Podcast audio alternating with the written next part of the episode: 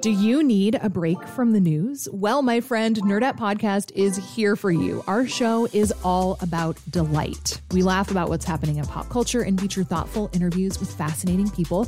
We even have a monthly book club that you can participate in. I could just go on and on about it. I loved this book. It was an experience, I'll tell you that. I discovered authors I had never heard of, and I'm really happy that I did. Come hang out with us. Listen to Nerdette wherever you get your podcasts. When were the what schools? Uh, Who decides what the next? Where's that story? Why they keep the loop? What is this? It's Curious City, where WBEZ answers your questions about Chicago, the region, and its people.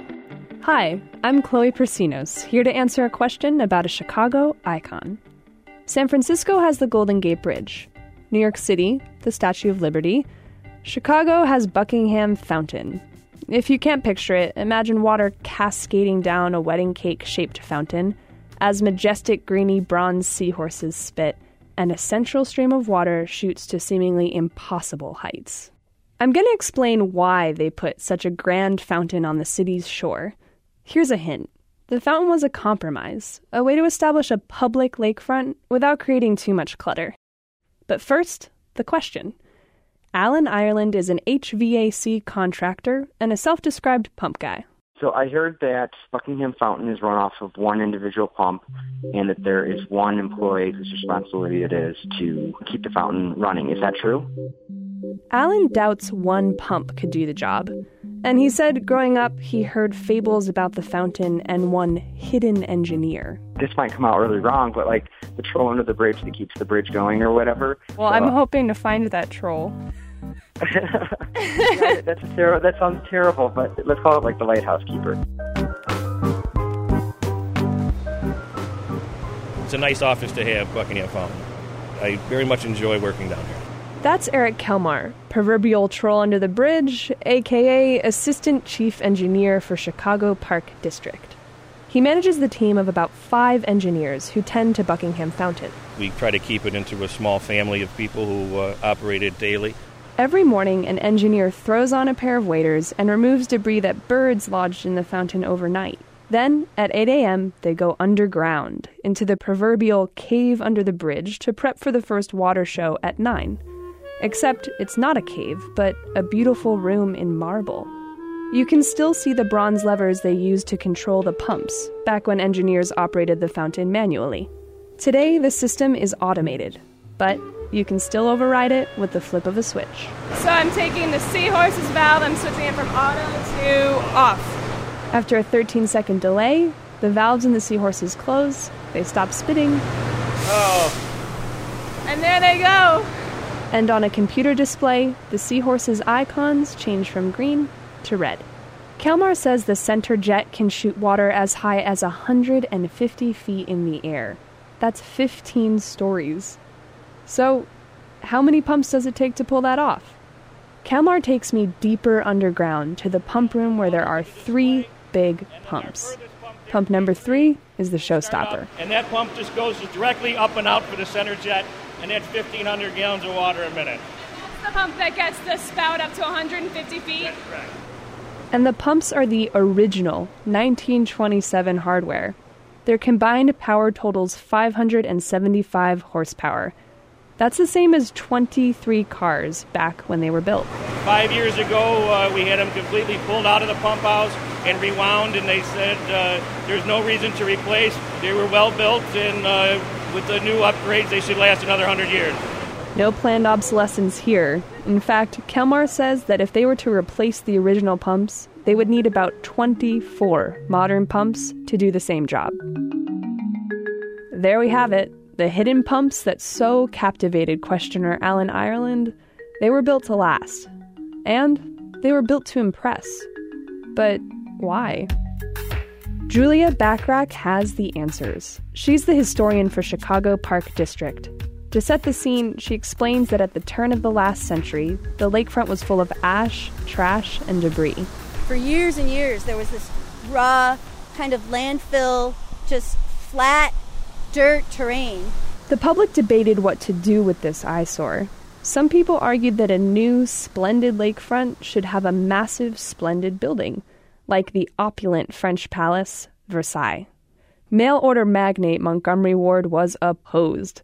Like Chicago's founding fathers, Ward felt the downtown lakefront should remain forever open, clear, and free. Plus, his office had a great view of the lake. In 1909, Ward got his way, and architect Edward Bennett began building a compromise. So, if you couldn't have the Palace of Versailles as the visual focal point for the park, what would you do?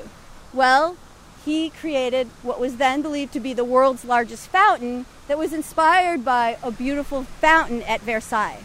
Bennett's fountain wouldn't block the view of the lakefront, but taxpayers would not fund his ornate design. So Bennett approached philanthropist Kate Buckingham. Her family had made a fortune in grain elevators. She said, "Well, about how much is it going to cost?" And initially they said, "Oh, probably about 300,000." That's it? Buckingham said no problem and asked that the fountain be named after her late brother Clarence. But that original estimate proved low. By the time all was said and done, she donated slightly over a million dollars.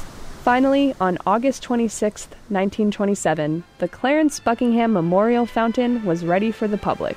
At the time that it was dedicated, they had a lot of hoopla. They knew this was a big deal. John Philip Sousa's orchestra played Pomp and Circumstance. And so tens of thousands of Chicagoans gathered. They say 50,000. And of course, Kate Buckingham was in attendance. A Chicago Tribune columnist waxed poetic. Quote, in a week, the Buckingham Fountain has captured the imagination of the town, enlarged its aesthetic sense, and done its spiritual good. It is the lyric of the lake. It will never grow old or commonplace.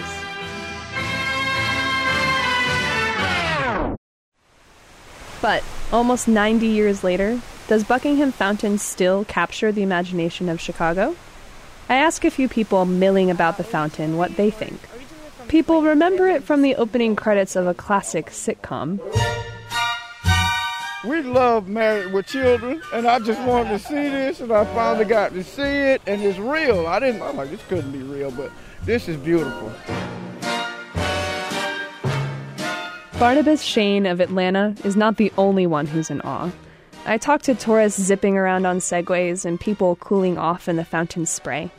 Everyone I talk to is impressed. Yeah, pretty much. It is very beautiful. Buckingham Fountain has not grown old or commonplace. Would you like to take a selfie with us? Oh, of course. All right. Reporting for this story came from me, Chloe Prasinos. Curious City was founded by Jennifer Brandel, WBEZ, AIR, and the Corporation for Public Broadcasting. Support comes from the Doris and Howard Conant Fund for Journalism.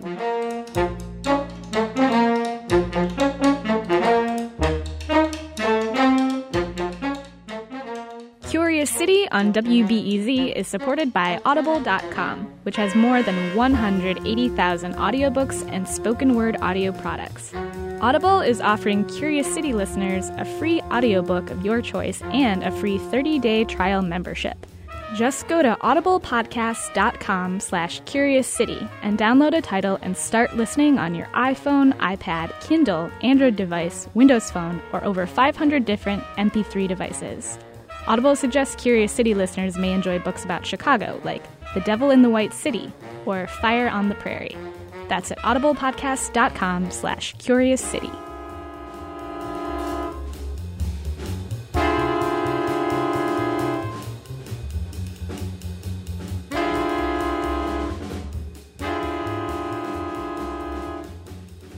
Next time on Curious City. Some things have changed at Wrigley Field. This season, the Cubs are actually good, but that center field scoreboard hasn't changed in a long time, and it's weird. Half manual, half electromechanical. It is kind of a cobbling together of the best available technology at the time. But did the scoreboard revolutionize information design? Find out next time on WBEZ's Curious City.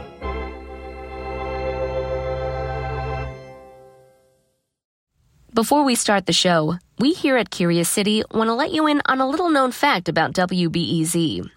89% of all our funding comes from community support, including contributions from curious listeners like you. If this program has changed how you see Chicago, please consider supporting this program at wbez.org/curious. Thank you.